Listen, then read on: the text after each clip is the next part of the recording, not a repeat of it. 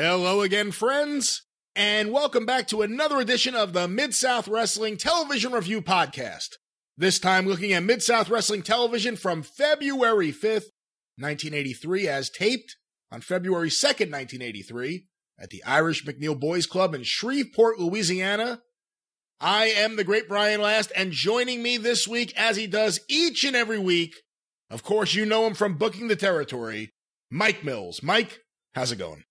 Is going great. I gotta say, we're entering a period in Mid-South where some things are getting ramped up, and we got some ongoing storylines that'll eventually pay off. We still got a little ways to go related to what I'm talking about, so I don't want to give away any spoilers, but things are great. I think we're entering, feels like a different phase in 1983, and that's kind of where I want to leave it in today's intro. I think just some different things are happening, and you'll see these things come to fruition and play out over the next several months. But it's another fun time, man. I'm looking forward to it, so let's do this thing. Well, this episode and next week's episode from the same television taping are very similar to some of the stuff we've recently seen in 1983, where for every hot angle, for every big match, we're getting preliminary guys or lower card guys, or in some cases, lower mid-card guys, having competitive matches against each other on TV, and we get a little bit of that again here this week, and like I said, again next week. But before we get going, you said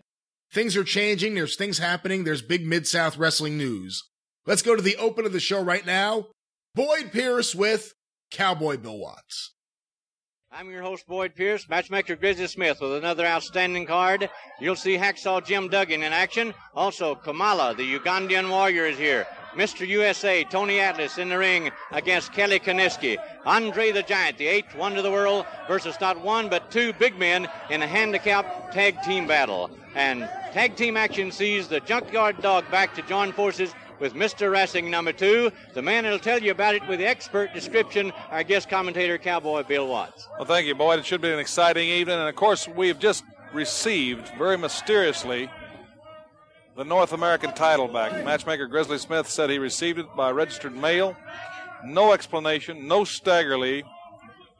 The Junkyard Dog has attempted to take Stagger Lee's place and has taken his place in some areas. And Stagger Lee, there's no comment from him. But the North American title has been returned, which puts Mid-South in a very awkward and unusual position, because this is one of the most prestigious and valuable belts in wrestling, and apparently has been abandoned. And with Mid-South and Charlie Lay are taking up, and they will come up with a solution. A lot of rumors are flying. There's a rumor, I don't know, that Ted DiBiase claims that the Junkyard Dog is saying that he told Stagger Lee's probation officer, and Stagger Lee's cooling his heels somewhere. I don't know, but we do know this: the Junkyard Dog is back. He's officially here. He's been appearing in the Mid-South area. He's been welcomed with tremendous acclaim. As a matter of fact, Steve Tingley has developed a full-color album on the Junkyard Dog. It's in the arenas around the Mid-South area, and it's tremendous. I looked at it. My kids love it. Color pictures all the way through, some of the best action shots I've ever seen, and I know people will be looking for this in the different arenas. Then today, let's get right to the action, as you said, in the ring, Tim Horner and Sonny Rogers. Let's go to Reese Bowden. Well, first of all, Mike, I can't tell you how badly I want one of those Junkyard Dog albums that Steve Tingley, I guess his name was, put out. It does look pretty cool. There's a centerfold of just a dog bloody amongst the fans. It looks really, really cool. That's a great picture, that one in the middle that you're talking about, when he's in the middle of it and the fans are like chanting, and I have no clue where that photo was taken. I want to say New Orleans just because, but I don't know. I mean, that's what I thought too. Guess. Yeah. Yeah. I mean, you got, it looks like it's mostly African-American young guys around him, but I mean, it looks like it could be a mixed crowd too, as well, somewhat, but I don't know, man, but that would be something to add to a Mid-South collector's, collection. I mean, that's some good stuff. So I agree with you. That would be really cool. Brian, the funny part about this segment, if I could say something about it, is when you watch this, when I saw this when I was younger, I guess I was just too young, naive. You just don't know what you don't know at the time. And I was like, man, Stagger Lee turned over the belt and it mysteriously appeared, versus now you kind of look at it and you're like, Well, I mean, I guess that's what they had to do because Dog's back, and it's not like you can have both of them out there all the time. I mean, I know they did it a little bit, but not every single week. You wouldn't want to do that. I'm thinking eventually it would be just too much burnout because, I mean, we knew it. I mean, you know it's Dog, so that's one thing. But I don't know. This is interesting. I love Watts saying DiBiase claims that Stagger Lee may be hiding out or cooling off, and then Watts insinuating that, you know, Stagger Lee is hiding out from his probation officer or something, so that's why he had to mail in the freaking belt. Registered mail. Well, I hope he got insurance on it when he freaking put it in the box when he sent it to Watts. I mean, you know, I can't think of another more prized possession floating through the Mid-South mailing system and post office in Louisiana than a Mid-South North American title. I don't know. You tell me. That seems like it would be pretty prized. So hopefully when it came through, they disguised it in some way, shape, or form, and it didn't say from Stagger Lee to Bill Watts Mid-South. I don't know. I think that's I think in a situation like that, Stagger Lee uses the S Lee, just like he did before he officially came out the first time. Fair enough. So maybe they put S Lee on it, but I don't know. I can't think of anything more prized floating through the mailing system in the Mid-South area than the North American title. But there you have it. Stagger Lee has mailed it in, or they don't even say mail it in. It just mysteriously. Oh no, they did. They said mysteriously received it via mail. So there you go. We'll have to see. Stagger Lee, he's hiding out from his probation officer. Maybe we don't know. We'll see. We'll see what happens. We then get our opening match. It's Tim Horner versus Sonny Rogers with Alfred Neely as the referee. The left side of the ring, I guess when you're looking at it from the straight camera angle, is empty. There's no one there. It's just dark. No chairs, no people, which creates an interesting look on some of those side shots. What do you think, Mike? It's amazing. You don't have my notes, and I've got the same thing. The left side of the ring where they usually, you know, have all the chairs out. I mean, we've seen it as 4 and 5 rows deep. I mean, remember when they had the Louisiana State Fair, the episode with Duggan in the gorilla suit, man, they had kids there, but I mean, there's 5, 6 rows of chairs back there on that tape. And if my memory's correct, so there appear to be no chairs. And I don't know. It's a light number of fans for this week's tape indefinitely. Well, there's some things happening in and around the world of wrestling. Let's get an update right now from Cowboy Bill Watts about where Steve Dr. Death Williams is. Mike, you and I have talked in the past about the USFL, so you hear a little bit about that here, as well as what happened in Dallas on Christmas night.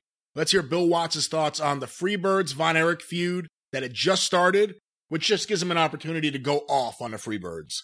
Let's hear this. Steve Dr. Death Williams is reported to camp in the new United States Football League for the New Jersey Generals, and they've drafted him, number one, as a defensive middle guard.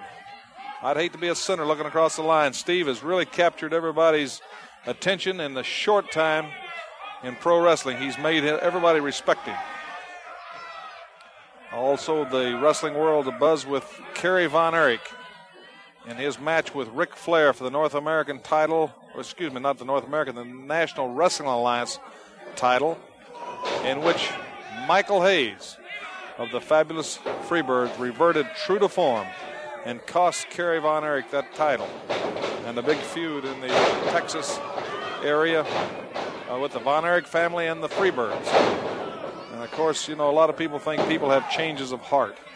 I find that unless there's something a lot stronger than man-made, unless it's some kind of a spiritual change, that people just don't change their heart. And the Freebirds certainly. Michael Hayes has always been a selfish, self-centered, arrogant, extremely arrogant individual that controls the mind of Terry Gordy, a big, giant athlete, just a weak man that has no leadership ability of his own, and, of course, Buddy Roberts, which is a person that's always sought the easiest way in life. But they're against the Von Erichs that has a great leadership ability, and their father, Fritz Von Erich, 3 of the boys wrestling pro already, Kerry, Kevin, and David. They may have bit off more than they can chew. Well, there you hear it, Mike. Some thoughts from Bill Watts, some interesting thoughts. I love listening to him just go off on the Freebirds for no reason about what's going on in Dallas, the Freebird Von Erich feud that has kicked off and really ignited world-class championship wrestling, taking it to a new level in terms of popularity. Already, the houses are up. Yeah, the houses started going up, and it's amazing when you go back and watch it. Sometimes I wonder if they realized just how much of a hot ticket they had when that happened in Texas that night, because like if I remember correctly, January of '83 there, I think they were still kind of not really pushing it as much. If you go back and watch some of the TV from those weeks, and then they realized, wait, we really got something here with these guys. I was waiting for Watts disappointed me there. I wanted Watts so bad for him to call Michael Hayes a sissy again, but he didn't. Now, he wasn't nice to them in any way, shape, or form, but I always love when Watts gets on Michael Hayes with his long hair and calls him a sissy and insinuates certain things about him. How about what he said about Terry Gordy? Whatever he said, like, weak-minded, or whatever he said. You know, he's a weak individual that Michael Hayes takes advantage of. And Buddy Roberts, always looking for the easy way out.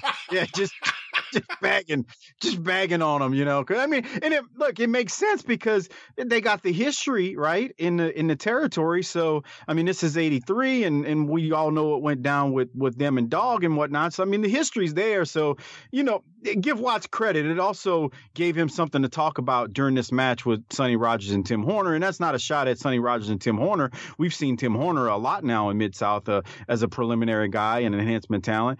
We haven't seen Sonny Rogers, but you know, it gave him something to talk about in a match where it's a cold match. There's nothing. These guys have no real storyline history here, so he's got to talk about something, or else he's just going to be talking about the holes and maneuvers that the guys are putting on each other. Well, he'll talk a little bit more about the finish later on in the show. The finish of the match is Tim Horner winning via disqualification due to karate thrust to the throat, which in no way incapacitated Tim Horner. He kept on fighting, kept on dominating. The referee called for the bell. The match was over. He was disqualified for karate thrusting him in the throat. Any thoughts on the finish here, Mike? The irony of this right here is I was just watching an episode of World Class with one of my co-hosts, Lance Peterson, and who I do a World Class show with. And Killer Khan got DQ'd for literally almost the exact same maneuver.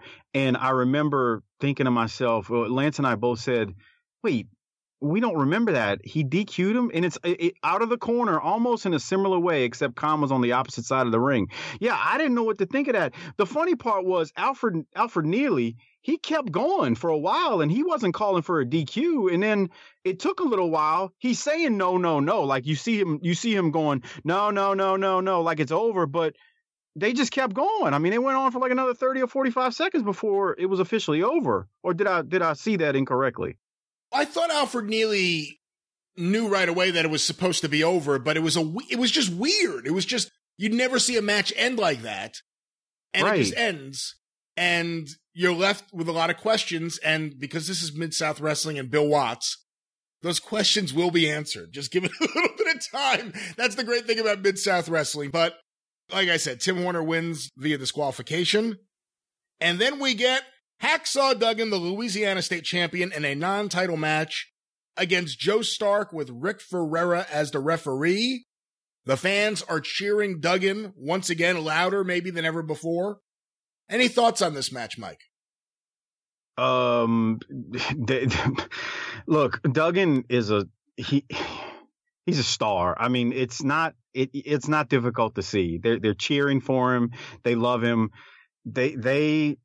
It's easy to see what we see in the future. And I guess I don't want to say anything more because we kind of, you and I do a good job of not really giving out spoilers on this show, even though this stuff is 30 plus years old, 36 years old. We still do a good job, I think, of not really foreshadowing everything that's coming, even though some of the stuff is obviously known, or all of the stuff is obviously well known.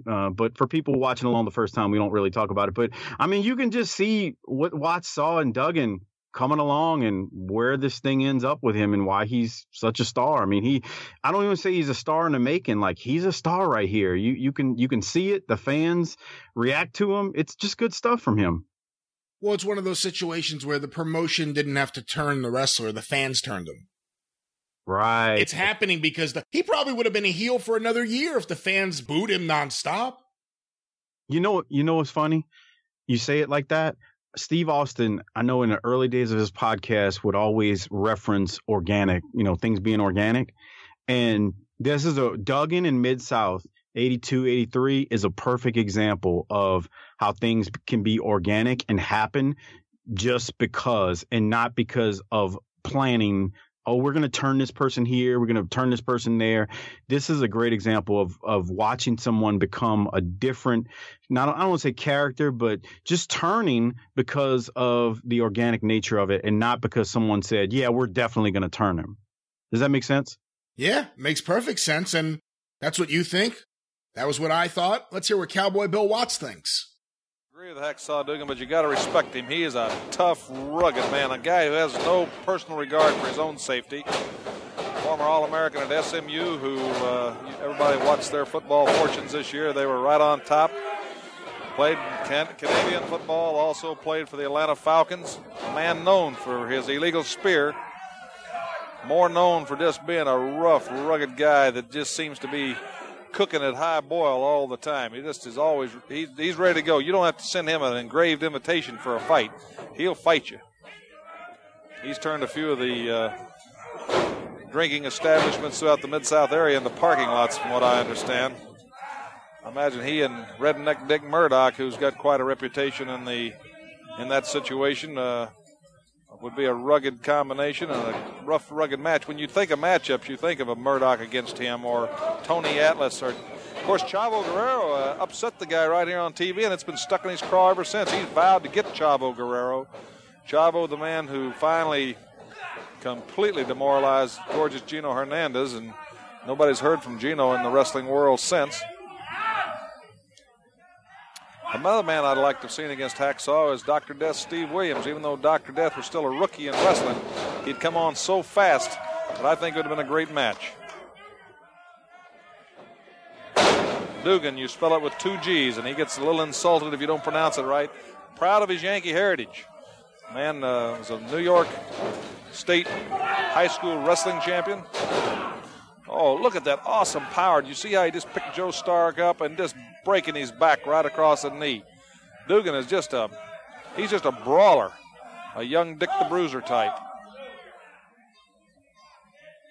course, and he and Tony Atlas, you know, it's amazing what chemistry there is sometimes that create these situations with people, and Hacksaw Duggan has just seemed to single out Tony Atlas. He's degraded him and insulted him. Tony, a great athlete with a lot of tremendous power reserve. Tony can make more mistakes than the average guy because he's got that power reserve to get out.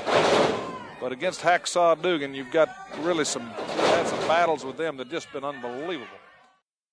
Well, there we hear it, Mike Bill Watts talking about Jim Duggan, or Dugan, as he, even after saying he gets insulted, he went right back to calling him Dugan by the end of the match. Okay. He's trying. Okay, Brian, I gotta stop you. This is the 1983 version of Twitter trolling at this point with Watts. With he knows exactly what he's doing because him and Boyd have done it numerous times and they keep doing it. It's Duggan with two G's and no good damn well it's Duggan. I mean, Watts knows it. This is epic troll level right here. This is 1980s trolling is what this is. Real quick though, something that doesn't come through in the audio. Brian and I were talking about how, you know, Duggan is being turned. I mean, he's organically turning basically right here. You're seeing it in the making, although it might be a little slow, but you're still seeing it. You don't hear the cheers as much as you see it on the video. With that hard camera shot, every time Duggan does something powerful, that you see numerous fans in the crowd clapping. Now, you don't hear it as much as you see it while watching the episode. So I did want to point that out because that's something to make note as we were talking about the cheering. And, you know, Duggan with some really powerful maneuvers. I mean, he was just slinging and throwing Joe Stark around right there, especially that finish where he threw him over the top rope and Stark falls back, takes a bump, and he pins him. Interesting little shot at Gino Hernandez in the match, too. I mean, again, I know he lost those Mexican chicken matches to Chavo, and he's out of the territory, and he's gone from, well, he goes to Southwest, and then he's gone from wrestling for a year. But it's interesting that after the fact, Watts is still like, I don't know if we'll ever see Gino again, or whatever he said. You know, he's been degraded. He's gone. Yeah, he wasn't being too kind to Gino right there. But you know what? That's all right. I mean, like, I don't know if It was a shot in a way, but it was also a working shot, if that makes sense, because Gino's gone, so he's got to kind of explain it a little, I guess, is what I'm thinking of there. I mean, he just disappears after what happened and with those Mexican chicken matches, which, oh my God, every time I think about that, I'm like, someone please have footage of that. I'm just curious. But yeah, I mean, he was taking a – let me ask this for you. I thought he was taking a shot, but in my opinion, it was more of a working shot. Do you think it was an actual shot?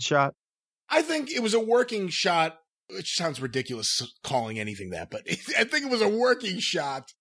However, with Bill Watts, sometimes there's a little bit of meaning behind everything. So I think mentioning it, it's a working shot. But Bill Watts, every word means something. Every word is placed there for a reason. He's trying to convey something. Some emotion, some feeling, some thought. So I don't know. Gino was in and out pretty quickly. He was. He certainly was. There's no disagreement there. You know, not as quick as some other people. Not as quick as Gary Hart. You know, not as quick as the Mongolian Stomper, but still, he was in and out fairly quickly. And I don't know, maybe you assume that he's part of the package when you do a deal with Houston. But he wasn't even a part of package for them after, you know, right around this period of time. He goes back to Joe Blanchard, ends up running against them in Houston at the Summit. So I don't know. Let's see what the listeners think. I agree. but there's no doubt he did just disappear into thin air. So, you know, there's that part of it. There's no disputing that. And I say disappear into thin air. I mean, from Mid-South, disappeared into thin air. Because back then... From wrestling, he did too. Pretty much in a few months, he's gone. After what? May. From May until Texas Stadium... Which was what, May? From May to May, he's gone. Yeah, I mean, like we talked about it on a couple shows ago, 1 year. I mean, he basically disappears for an entire year. I mean, even if you were a tape trader, he disappeared. I mean, you know, it wasn't like you saw him elsewhere. That's for certain. Yeah, unless you had security camera footage of a nightclub in Miami, no tape traders saw any Gino Hernandez footage for a year. In the words of my co-host, Chris Hopper, that's real classy, Brian Last. It's real true. It's really honest is what it is. Oh, man. By the way, more about that on an upcoming 605, but I'll tease everyone with that. But Jim Duggan wins. He throws Stark throat first onto the rope and then just pins him. That's not illegal. No, that's what's funny. It's not illegal, and it was vicious looking too, man. It was a lot worse than the throat thrust from Sonny Rogers. I'll say that. So that's the match. Our next match, Kamala with General Skandar Akbar and Friday versus Buddy Landell with Alfred Neely as the referee. I think this is right around the period of time where Buddy first discovered steroids. Brian, you got any pills? In this case, it wasn't pills he was looking for. No, I think if you look at Buddy's upper body, I think this is right around a period of time where there's a couple of year period there where Buddy was on the gas. I remember he even talked about it.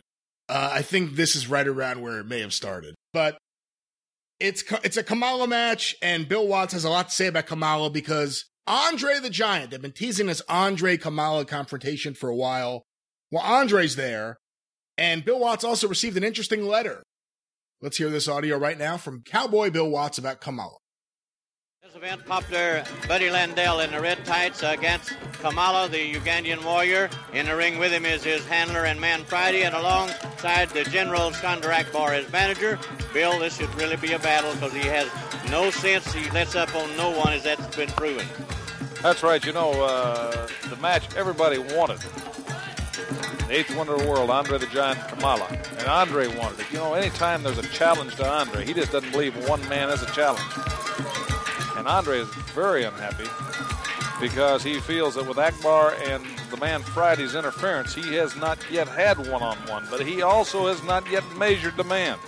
He hasn't defeated this Kamala. They've had a battle just unbelievable. Every promoter in the country wants to look at this savage as he starts his ceremonial-type dance. Buddy Landell, a powerful young man. Buddy Landell bench presses close to 500 pounds. That can give you some idea of the tremendous strength Landell has. This also can maybe explain to you that strength is not everything.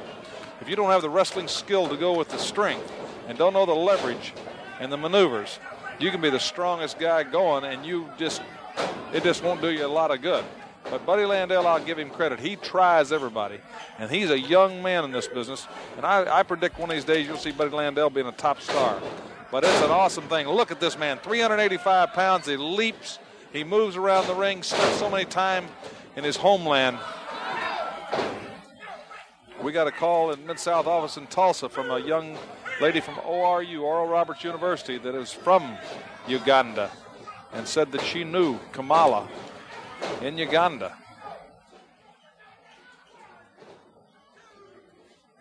Must have been an awesome individual there. And, of course, the manager, Skandar Akbar, a man that's unscrupulous. He has this man on lease. We don't know who controls Kamala, and the man Friday never says much of anything, just seems to always be there. Kamala is really dishing it out to Buddy Landell. Well, Mike, let me make a correction. I said a letter. It was actually a phone call from a student who said that she's from Uganda and she knew Kamala there. To which Bill Watts said he must have been an awesome individual there. How did Bill Watts say any of that with a straight face? That they got a phone call in the Mid-South office from some woman who knows Kamala from Uganda? When he said they got a call from someone from Oral Roberts U who knew Kamala from Uganda, I was waiting on more from Watts when he said that. Like, my ears went up like, doom, doom, doom, doom, doom. Okay, Watts, please say some more. I don't know. And he said it, to your point, he said it so nonchalantly that I was like, did he just say what I thought he said? No. And then I rewound it to hear it again, because he started off that whole scenario really, like, that soundbite right there is good. You know, he's talking about everyone wants Kamala versus Andre. He builds up the battle of these two big men, and then Watts puts over Kamala, you know, saying, hey, Budrow's got a 500-pound bench press, but even Kamala has no problem with this guy, and then Watts even puts over Buddy some more. He says, man, one day he's going to be a top star. So, you know, he's rolling right there with what he's talking about with Kamala and Buddy. And I feel like he was, you know, kind of tipping his hat to maybe something we'd see from Buddy later. I don't know if that was his ultimate plan, but he sounded like it in a way when you know what's coming. And then he just goes on that thing about the call from someone from Oral Roberts. And I was like, what? I was just waiting for more. I was dying for more. Unfortunately, he didn't give us any more. But I'm with you. How did he keep a straight face? By the way, why wasn't there more? What did she say? I mean, did she just say, hi, I'm calling to say I'm from Uganda. And I know Kamala. He's an awesome individual here in town, when I'm out at school. Okay, thank you. Thanks for calling. Or did they get more information? What else did she say?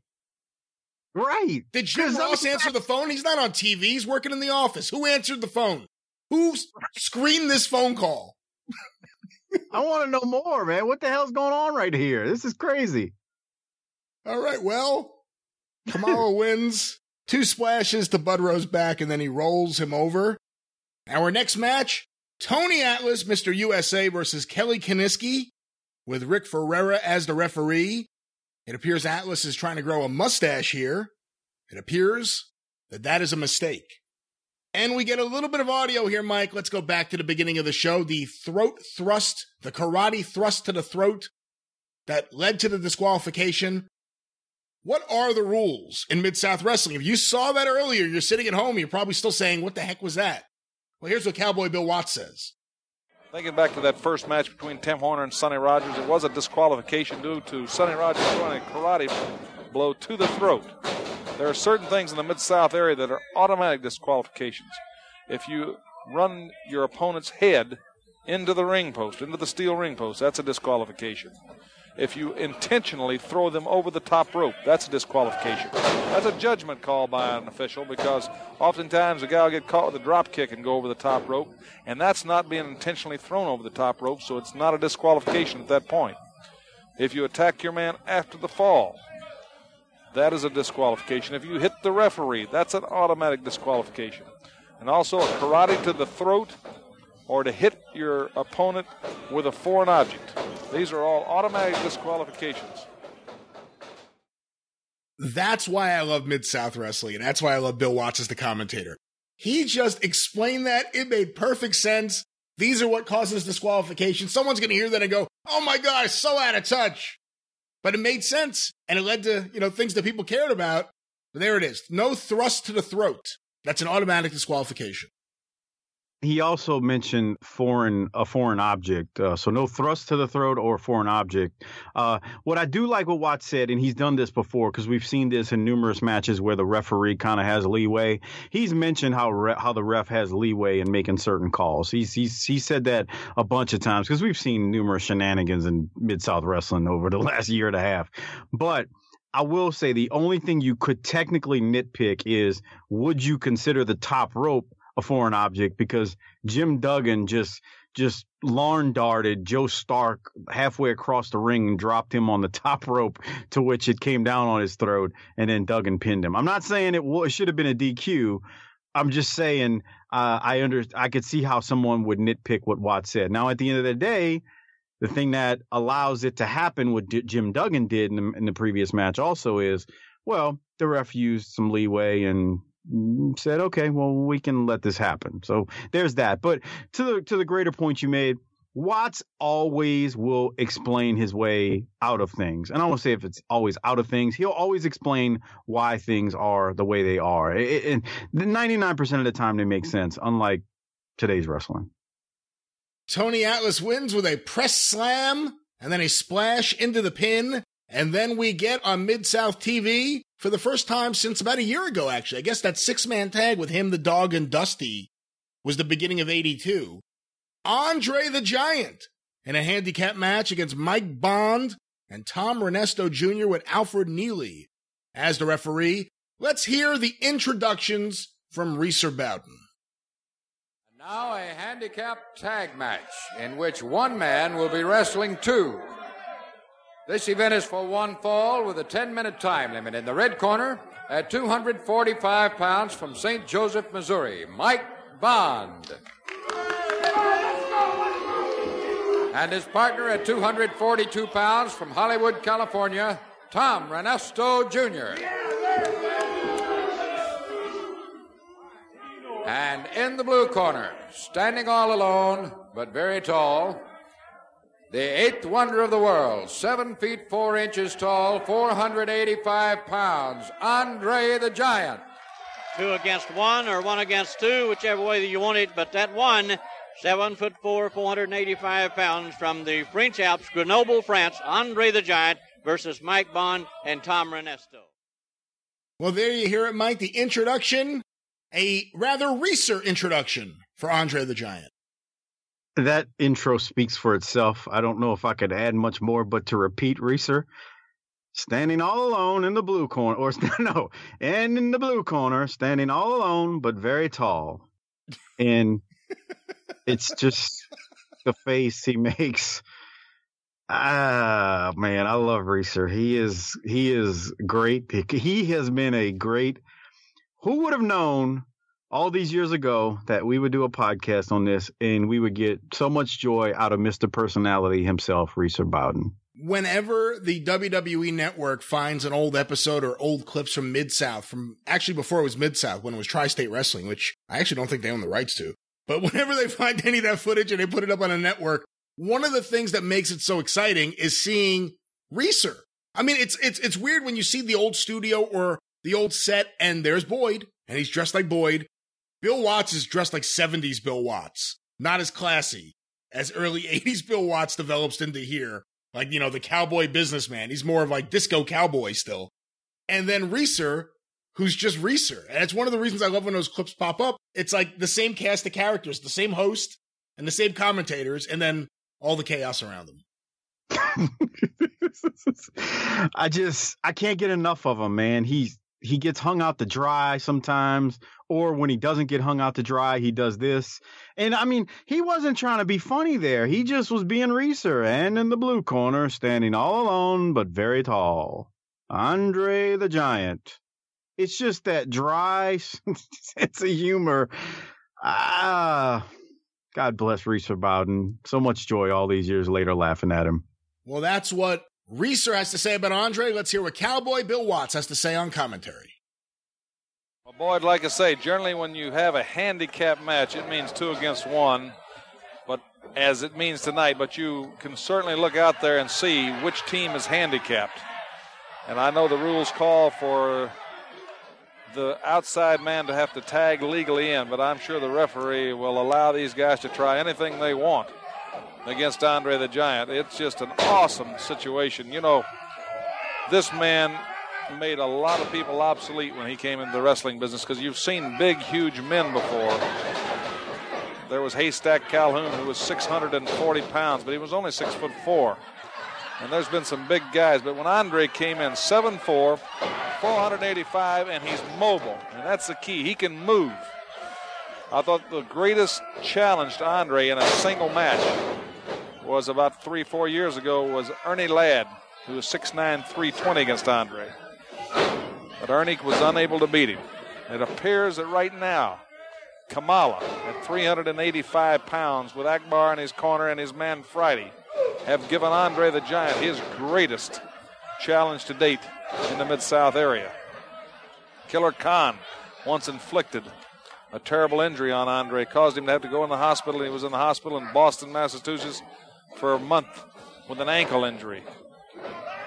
And Andre the Giant chased Killer Khan all over the wrestling world, including Tokyo, Japan, and has beat Killer Khan into almost mincemeat. Both men at the same time in on Andre. They both come in together. Look at the contrast in size. This man wears equivalent to a size 23 cowboy boot made by Tony Lama. Just awesome. And Andre is very unhappy with the outcome of some of his matches with Kamala, and said he wants to settle the issue because he doesn't like people bragging about the fact that he has not been able to beat them.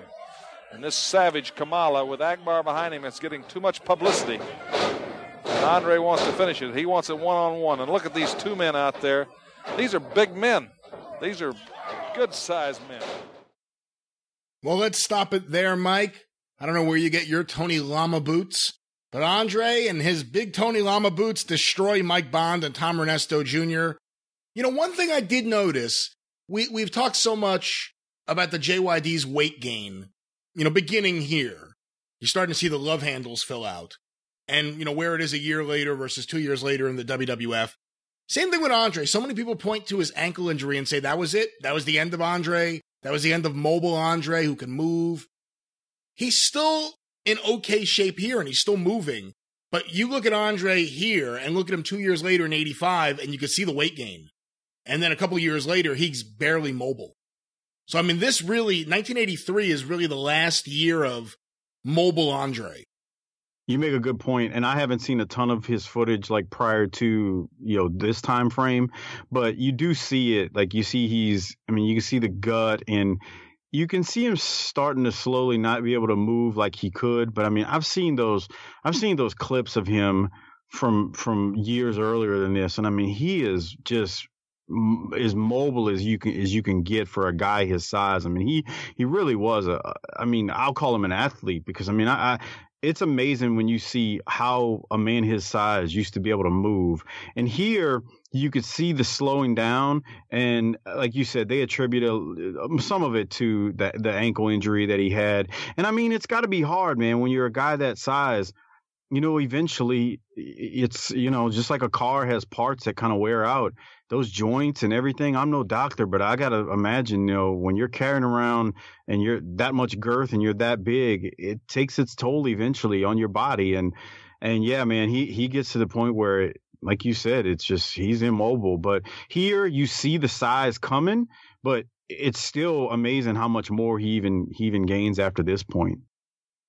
Andre wins after he throws Tom Renesto off of the top rope onto a downed Mike Bond, and then just sits on top of them, which pops the fans in the Irish McNeil Boys Club. Coming out of that, Bill Watts has some more thoughts, some closing thoughts on Andre, into an interview that he conducted with the Mid-South Wrestling Tag Team Champions, Ted DiBiase and Matt Bourne. Let's hear this. Oh, boy, next week our main event on Mid-South Television Wrestling will be Tony Atlas, Mr. USA, and 7'4", 485-pound Andre the Giant against Ted DiBiase and Matt Bourne for the Mid-South Tag Titles. Now, Andre has not been one to be on any championship quest. He says being the Giant is a worldwide championship because he has been in such unusual matches, most of the time battle royals or handicap situations. But he has a tremendous friendship for Tony Atlas, and Atlas said he's fed up with the Rat Pack because it seems like whenever you face two of them, there becomes a third with Hacksaw Duggan. We talked to Matt Bourne and Ted DiBiase earlier, and we will show you that interview now. I'm standing between the two co-holders of the Mid-South Tag Team Championship. And next week, right here on Mid-South Wrestling, they have formidable, to say the least, opponents that they're going to defend the Mid-South Tag titles against. None other than the world's strongest man, Mr. USA Tony Atlas, but he will be teamed with the eighth wonder of the world, 7'4", 485-pound Andre the Giant. That's a raw deal in itself. But before I get to that, Bill Watts, I got something I want to say that has just seemed to drop out of the picture. 2 weeks in a row, Stagger Lee was supposed to defend the North American title against me right here in this ring and failed to show up. By failing to show up, he therefore forfeits the match. By forfeiting the match, he therefore forfeits the North American title. I want my belt. I am the North American champion. I should have been all the time, and I should have it now by forfeiture. And on top of that, Junkyard Dog has started a nasty rumor that I squealed to Stagger Lee's probation officer, causing him to be put back in prison, and he's serving time again. Now, that's the biggest lie I've ever heard. The lie is that there is no Stagger Lee. Stagger Lee is, in fact, the Junkyard Dog, and all you people know that. This is just a big runaround so he can protect himself. Now, on top of all of that, Mid-South is trying to get rid of us. Can you imagine? It's not bad enough. Yeah, we're the Mid-South Tag Team title holders, and everybody can't stand it. Well, that's tough. So now Mid-South is going to go get the strongest man in wrestling, Tony Atlas, and put him with the biggest man that ever walked anywhere, Andre the Giant.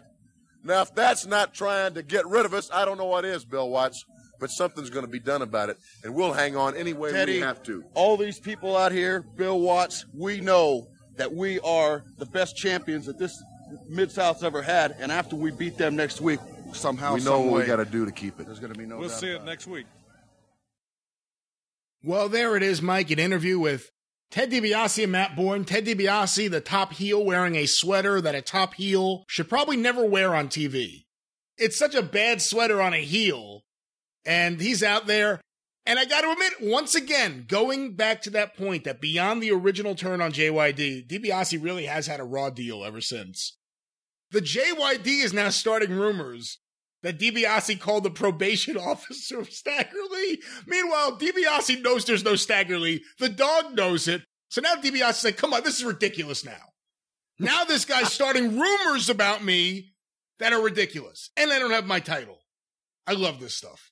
I want to add more to it, but it's so great. It's so hilarious. I can't. You said it all right there. The fact that they got rid of Dog in this heinous way where they got Duggan to do the gorilla thing and come in and knock out the dog and all that good stuff.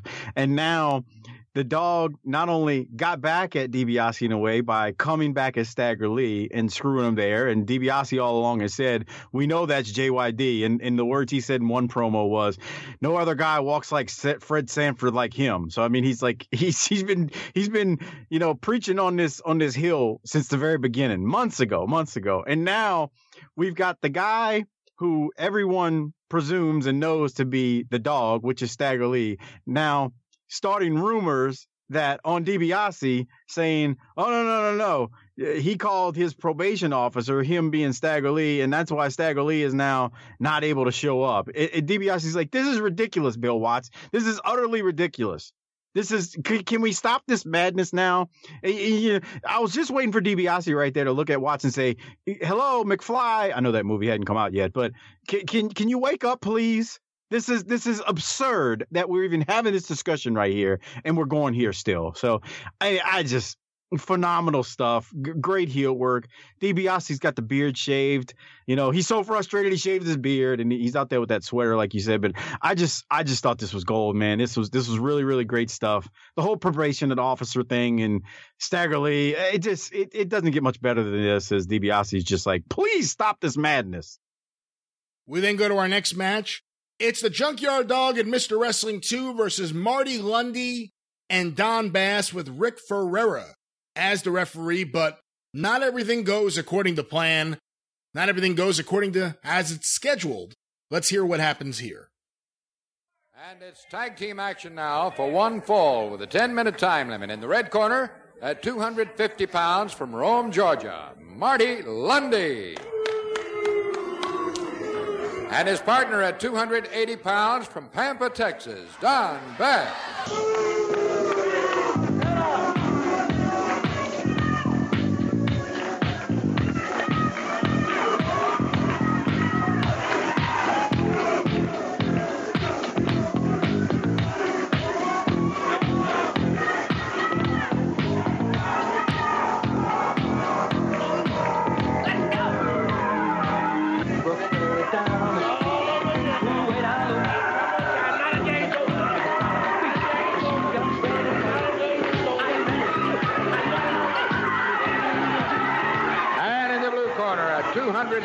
Pounds from Tennessee, the Junkyard Dog. Before this match starts, we want to buy the contract. We're gonna buy your contract, and wrestle these guys and show all you people right here, right now, today, who the.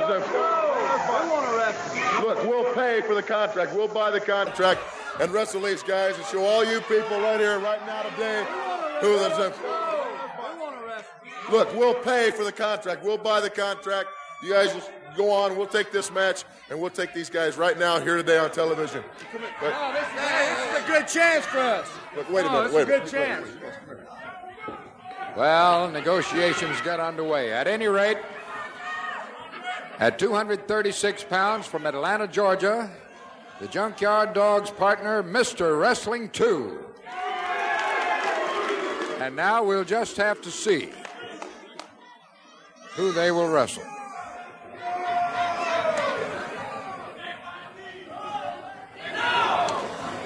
Well, some kind of a negotiation going on out there, Boyd. DiBiase and Matt Bourne attempting to buy Lundy and Bass's contract against the Junkyard Dog and Mr. Wrestling 2. Apparently they've reached some kind of a negotiated settlement. Well, it looks like Ted DiBiase and Matt Bourne have bought that contract to engage in this match. Junkyard Dog and Wrestling 2 back-to-back, waiting for him to come from both sides, trying to form up that Alamo-type resistance right in the middle and make him come to them, and they've got him. And Ted DiBiase and Matt Bourne have just taken on one of the most awesome teams in the Mid-South area, Mr. Wrestling 2 and the Junkyard Dog, and they may have bit off more than they can chew. DiBiase and Bourne trying to use some of the same maneuvers. There they go. There comes Marty Lundy and Don Bass back in on the action from behind on the Junkyard Dog, Mr. 2. It's now 4-on-2. You talk about a real handicap going down right here now, Boyd Pierce. A lot of action. The referee doesn't know who's in officially or who isn't. Look at Wrestling 2. Slam Matt Bourne clear off the top. The Junkyard Dog blocked Ted DiBiase as he loaded that glove and attempted to hit him and then ran his hand in. The Junkyard Dog and Wrestling 2 are whipping two teams. The referee counted down one man, and now the dog gives a thump to Marty Lundy, and you can see him hit Marty Lundy. You got your chance, and so did DiBiase and Bourne. They just whipped two, and the crowd's going two, two, two. They rock to the dog's music and react to Wrestling 2. A double victory with both men, the winners, and we'll be back with more action after this word from Mid-South Wrestling Television Network. All right, on an episode where they're trying to lay out the rules, this is a disaster. Because apparently Junkyard Dog and Wrestling 2 win after they each individually pin Wrestling 2 pinning Don Bass, Junkyard Dog pinning Marty Lundy after the match began with DiBiase and Matt Bourne buying out Lundy and Bass's contract and starting the match. It makes no sense whatsoever. But the fans are happy, so what do I know? Yeah, this is one of those things where this is why I always say you got to be careful when you're a classic wrestling fan and you defend everything, because you have to be realistic when you talk about this. they buy out the contracts, they being DiBiase and Bourne. So then it's right away. I mean, it's not even much of a semblance of a match. It's a four-way from the beginning. You got Two and Dog going at it with Bourne and DiBiase. And as Two and Dog are getting the best of Bourne and DiBiase, and they're all over them, Marty Lundy and Don Bass decide, okay, well, let's go in there and help them, these guys out, because obviously this isn't working. Well, Two hits Bourne with a knee lift, and Bourne takes a nice bump over the top rope. Then Two hits Bass with the knee lift. Well, what does Ricky Ferreira do? Well, he counts out Bass. 1, 2, 3, as Two pins Bass, which I guess should have been the end because it's a tag match, right? But then right after that, well, Dog picks up Marty Lundy, and he hits him with a thump, and Ricky Ferreira counts him too. So, again, I say all that to say, when we defend classic wrestling, you gotta be fair. You can't be completely biased and be blind to it. This made no sense. There was no sense of reality in this. And even if I use what Watts usually says, which he says, oh, well, you got to give the ref leeway. The ref didn't only give leeway here. He just on the fly said, okay, those two guys had bought the contract and they were supposed to wrestle, but now they're out the ring. And these other two guys who now technically weren't in the match, they're back in. I'm going to count 1, 1, 2, 3. And not only am I going to count him, I'm going to count the other guy, Marty Lundy, 1, 2, 3 as well. And now JYD and Two win. Made no sense. Complete jigsaw puzzle, cluster muck. Nothing made sense right there. But in the end, the fans were happy. So there you have it. We then go to our next match. Iron Mike Sharp versus Art Cruz with Alfred Neely as the referee. I don't have too many notes about this match, Mike. We'll hear what your notes are after we play a little bit of audio. Here's Cowboy Bill Watts on Canadian amateur wrestlers adapting to America, specifically, once again, a mention for John Tenta. Canada doesn't have the amateur wrestling program as in-depth as it is in the States, and almost all the Canadian wrestling is freestyle, which is the Olympic style of wrestling, and Greco-Roman.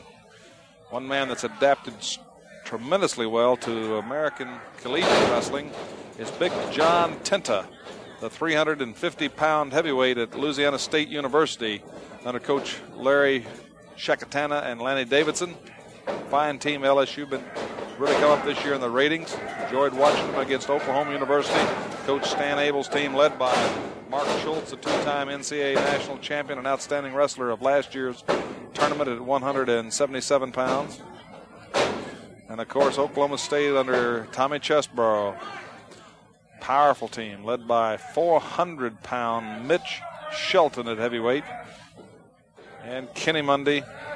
Tremendous athlete at 150, and my personal friend and kid that I watched grow up and take 3 state titles in Oklahoma before going to college, Leonard Bailey. Mike, it must have been wrestling season because there's a lot of mentions on the shows around this period of time. Just Watts talking about amateur wrestling, specifically Oklahoma, naturally. Here's LSU. He's talking about Louisiana. He's talking about the amateur wrestling happening in the Mid-South Territory, but he obviously knows every guy on the team. So there's a lot of amateur wrestling talk around this period of time.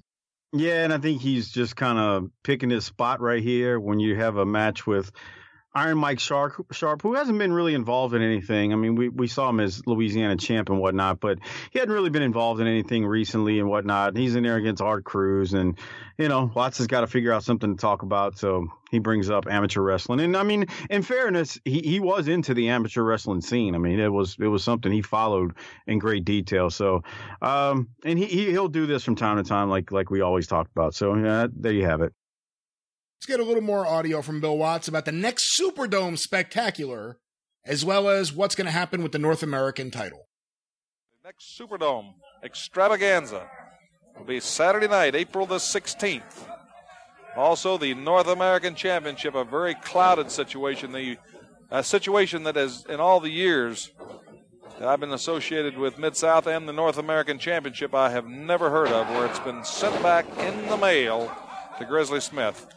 And maybe that gives some credence to Ted DiBiase's claims. But Charlie Lay and the board of directors of Mid-South will have to make a decision. We'll try to have further on that development next week here on Mid-South Wrestling. Because one thing's for sure, that title is too prestigious, too valuable to be in limbo. Too many people want it. Hacksaw Jim also pushing promoter Paul Bosch to bid for and hold a tournament in Houston, Texas for the Brass Knucks Trophy, and I'm all for it. It's a unique type of individual it takes to be a Brass Knucks champion. Quick action out here. Clothesline. Iron Mike just met him with an iron clothesline.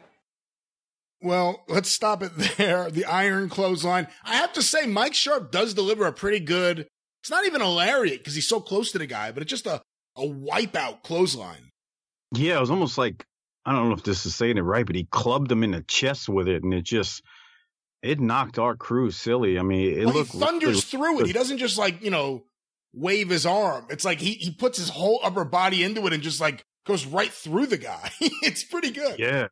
Yeah. There's no doubt you're watching it at home. You're going, that's real to me. He really clocked that guy and took him out. I mean, there's no doubt about it, the way he hit it. And it was funny the way it happened too, because, he shoots him off and Cruz is coming off the ropes. And as Cruz, I think they do a drop down, and that's when Sharp gets up and he catches. The funny part was he caught Cruz, not really in the immediate center of the ring, but close enough where Cruz is basically only took a half a step from those ropes. And it really looks like a surprise. Cruz wasn't ready for it. And I say that in a good way when I say he wasn't ready.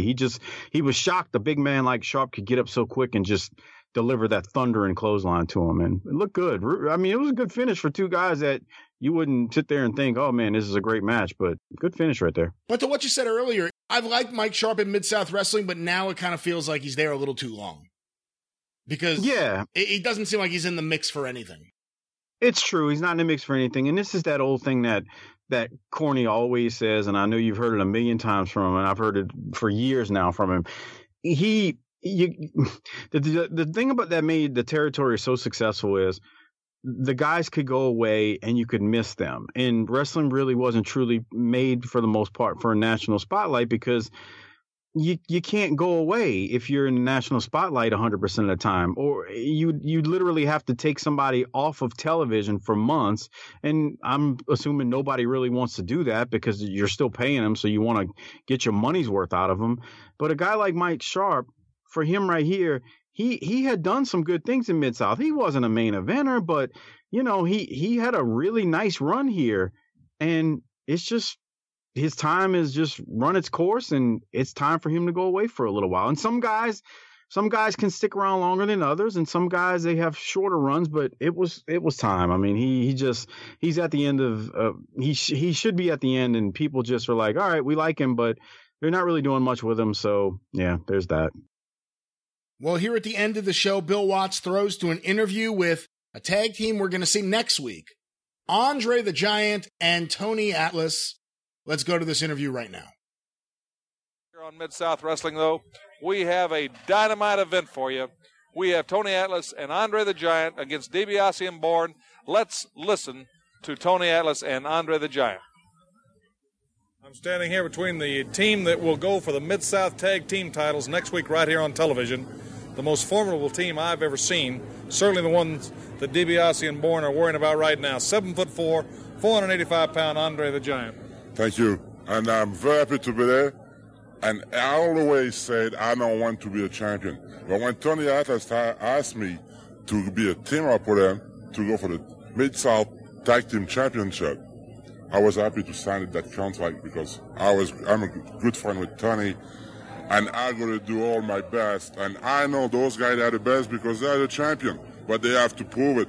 Who is the best, our team or their team? Well, Tony, it looks like you may have set an ambush. Yes, sir. You know that Rat Pack, every time you get a tag team partner, there's always one of them comes slipping out. If you wrestling Matt Bourne or Ted DiBiase, that Duggan comes slipping out. If you wrestle Duggan and Ted DiBiase, however, it be one slip out. But I got Andre the Giant here. He be just as big and just as powerful at 4 minutes. Together, we're going to get the job done. Next week, right here on Mid-South. Well, Boyd Pierce, next week, I know everybody will want to be in their chairs early for Mid-South. We appreciate you inviting us into your living rooms again today. Again, Stagger Lee has disappeared. The North American title has been sent back to Grizzly Smith. That will be answered. Possibly next week we'll have some answers, but we will have a fantastic tag team battle. It has to be a battle. The championship will be on the line in a sanctioned match. Mr. USA Tony Atlas and his partner, H1 to the World, Andre the Giant, versus the champions Ted DiBiase and Matt Bourne. Until next week, for our guest commentator, Bill Watts, I'm your host, Boyd Pierce, and thank you so much, ladies and gentlemen, boys and girls, for watching us. You're the reason the ratings are so strong. You're the reason that matchmaker Grizzly Smith can spend the money to bring them to you. Thanks for watching, and good evening. And with that, we close out another episode of the Mid-South Wrestling Television Review Podcast. Mike, any closing thoughts on this episode? No, nothing to say other than I look forward to the next episode where we get to see this tag team match, and we'll see Andre and Tony Atlas and everything that ensues from that particular episode. Really, really good stuff. I thought Andre's English sounded pretty good there, actually. Yeah, I remember as a kid, the first time I heard him talk, I was like, what's wrong with him? And, because you don't know. I mean, I didn't know if I realized it. I didn't know it wasn't his first language. So, but I think he's fine here. You can make him out. I mean, it's hard, man, when English isn't your first language. Heck, try learning a second language when English is your first and see how you sound. It's not easy. So, he sounded good there. Well, as we wrap things up, want to remind you, you can follow me on Twitter at Great Brian Last. You can follow the Arcadian Vanguard Podcast Network on Twitter at Super Podcasts. And of course on Facebook, facebook.com/Arcadian Vanguard. And you can hear me on the 605 Super Podcast at 605pod.com, or available wherever it is that you find your favorite podcasts for classic wrestling talk and wrestling humor. The 605 Super Podcast. Mike, how can the listeners stay in touch with you and Booking the Territory? You can follow me on Twitter at Mike504Saints. And then you can check out Booking the Territory twice per week. We drop shows on Thursday and Sunday nights right now. And on Thursday, it's our NWA show. Sunday is our Smoky Mountain Wrestling recaps. You can find those at tinyurl.com/BTTpod, or just search Booking the Territory wherever you get your podcast from. We are the unprofessional wrestling podcast. The jokes are terrible, the humor is bad, and it is not politically correct. But come give us a listen and enjoy as we sometimes make fun and then other times enjoy Southern classic wrestling. Brian, another fun episode. I look forward to the next one. The Mid-South Wrestling Television Review Podcast is a production of the Arcadian Vanguard Podcast Network. For Mike Mills, I'm the Great Brian Last. Tally ho!